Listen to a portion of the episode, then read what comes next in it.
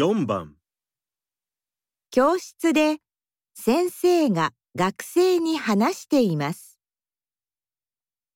学生は明日何時に教室へ行きますか？明日のテストは1番の教室でします。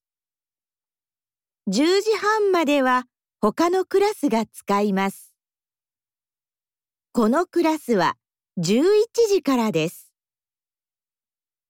テストの説明をしますから、テストが始まる10分前に教室へ来てください。